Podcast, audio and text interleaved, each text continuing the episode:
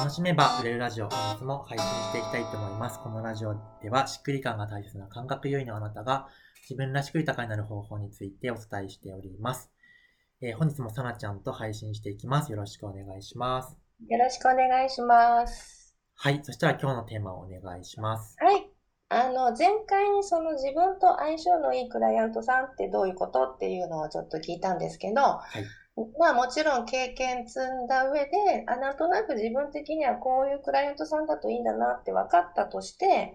なんかその発信するときにこんなこと気をつけるといいよみたいなポイントがあったら、あるかなと思って、はい。はい、ありがとうございます。まあそういう人がいいなと思ったら、そういう人たちのことを知っていくっていうことが大事ですよね。その人の感情を具体的に描写できればできるほど私のことだっていう風になるので、その人たちが普段どんなことを考えてどういう気持ちになっているのかっていうのを、なるべく具体的に、まあ、深く、えー、伝えることができると、まあ、刺さりやすいっていうところが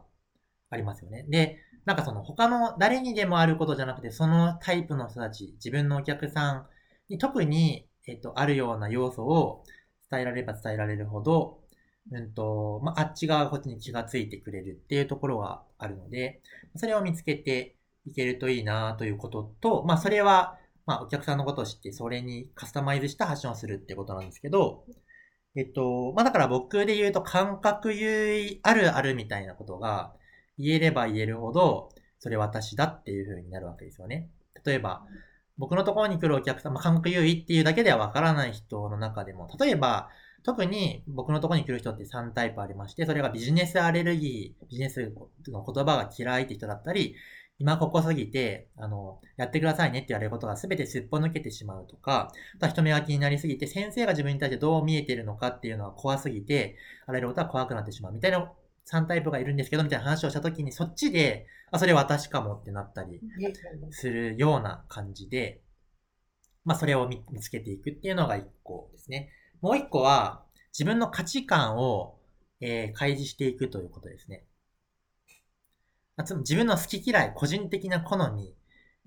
万人にとっての正し正しさではなくて、自分はこういうやり方が好きなんです。こういうのは嫌いなんです。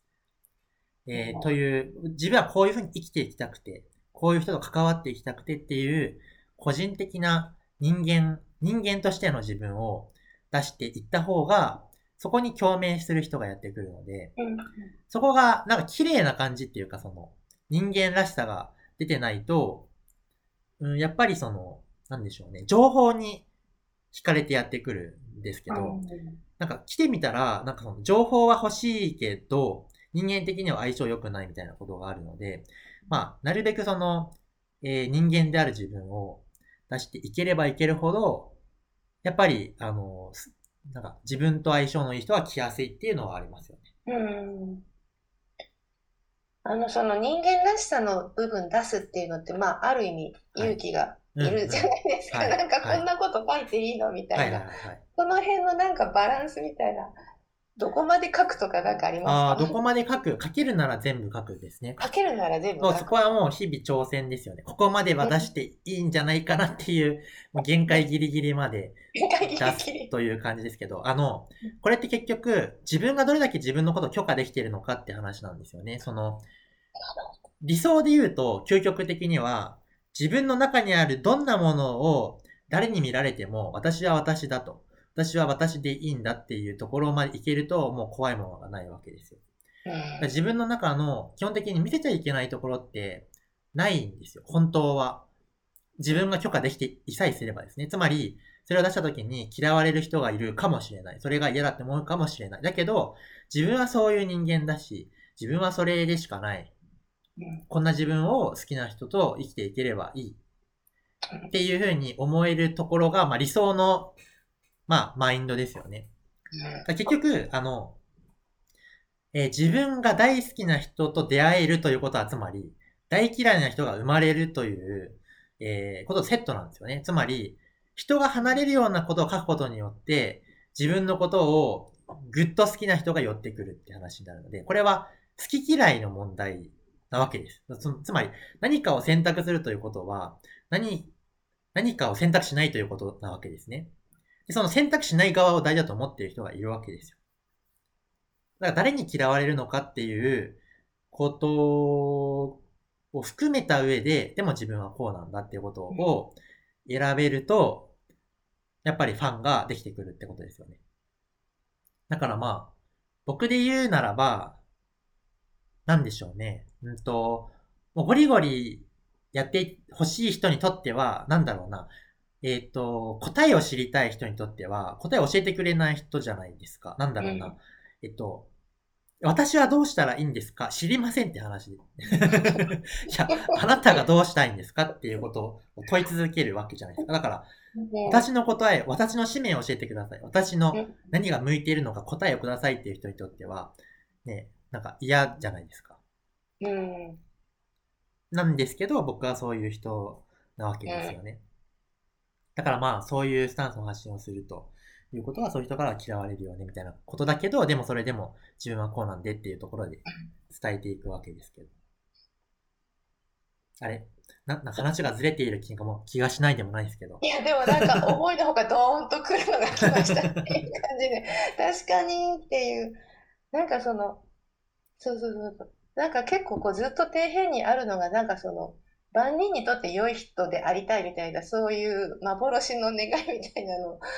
まだあったなっていう、その好きな人と一緒にいるってことは嫌いな人が出るっていうのは結構、どんときましたでございます。はい。そうですね。でもその、うん、基本的に発信していくとですね、嫌いな人は勝手に離れていくので、別に、危害を加えてくることはほとんどないわけですね。で、あるとしたら、まあ、その人にとってある意味縁深い存在なんですよ。つまり、なんかその、離れていくぐらいだったら別になんていうのか。で、そのめっちゃ大嫌いみたいな人っていうのは、実はひっくり返る可能性があって、あることをきっかけに、もう大ファンになるみたいなことがある可能性のある人が、なんていうのかな、もうあからさまに批判してくるみたいなことはあるかもしれないけど、まあでもね、別に、そういう人と関わる必要もないじゃないので、SNS だったら別にブロックしちゃえばいいわけですし、まあ付き合いたければ付き合ってあげてもいいですけど、自分の余裕があれば、で、その付き合ってあげた時にどこかのタイミングで逆にもうめっちゃ大好きなところにひっくり返るみたいな可能性あるけど、まあ、めんどくさいはめんどくさいんで、まあ基本的に別に関わらなくてもいいかなっていうのもありますよね。そんな感じで大丈夫でしょうか？はい。今、ドーンと来ております。はい。というわけで、えー、今日はこれで終わっていきたいと思うんですけど、また、2日に1回ぐらい配信してるんで、また見てもらえ、聞いてもらえたら嬉しいです。それから過去の音声はですね、多分500本以上ありますので、なんか過去の、えー、ラジオとか振り返ってみて、気になるものは見てもら、聞いてもらえたらいいなというふうに思います。というわけで、えー、このラジオは終わります。次のラジオでお会いしましょう。バイバーイ。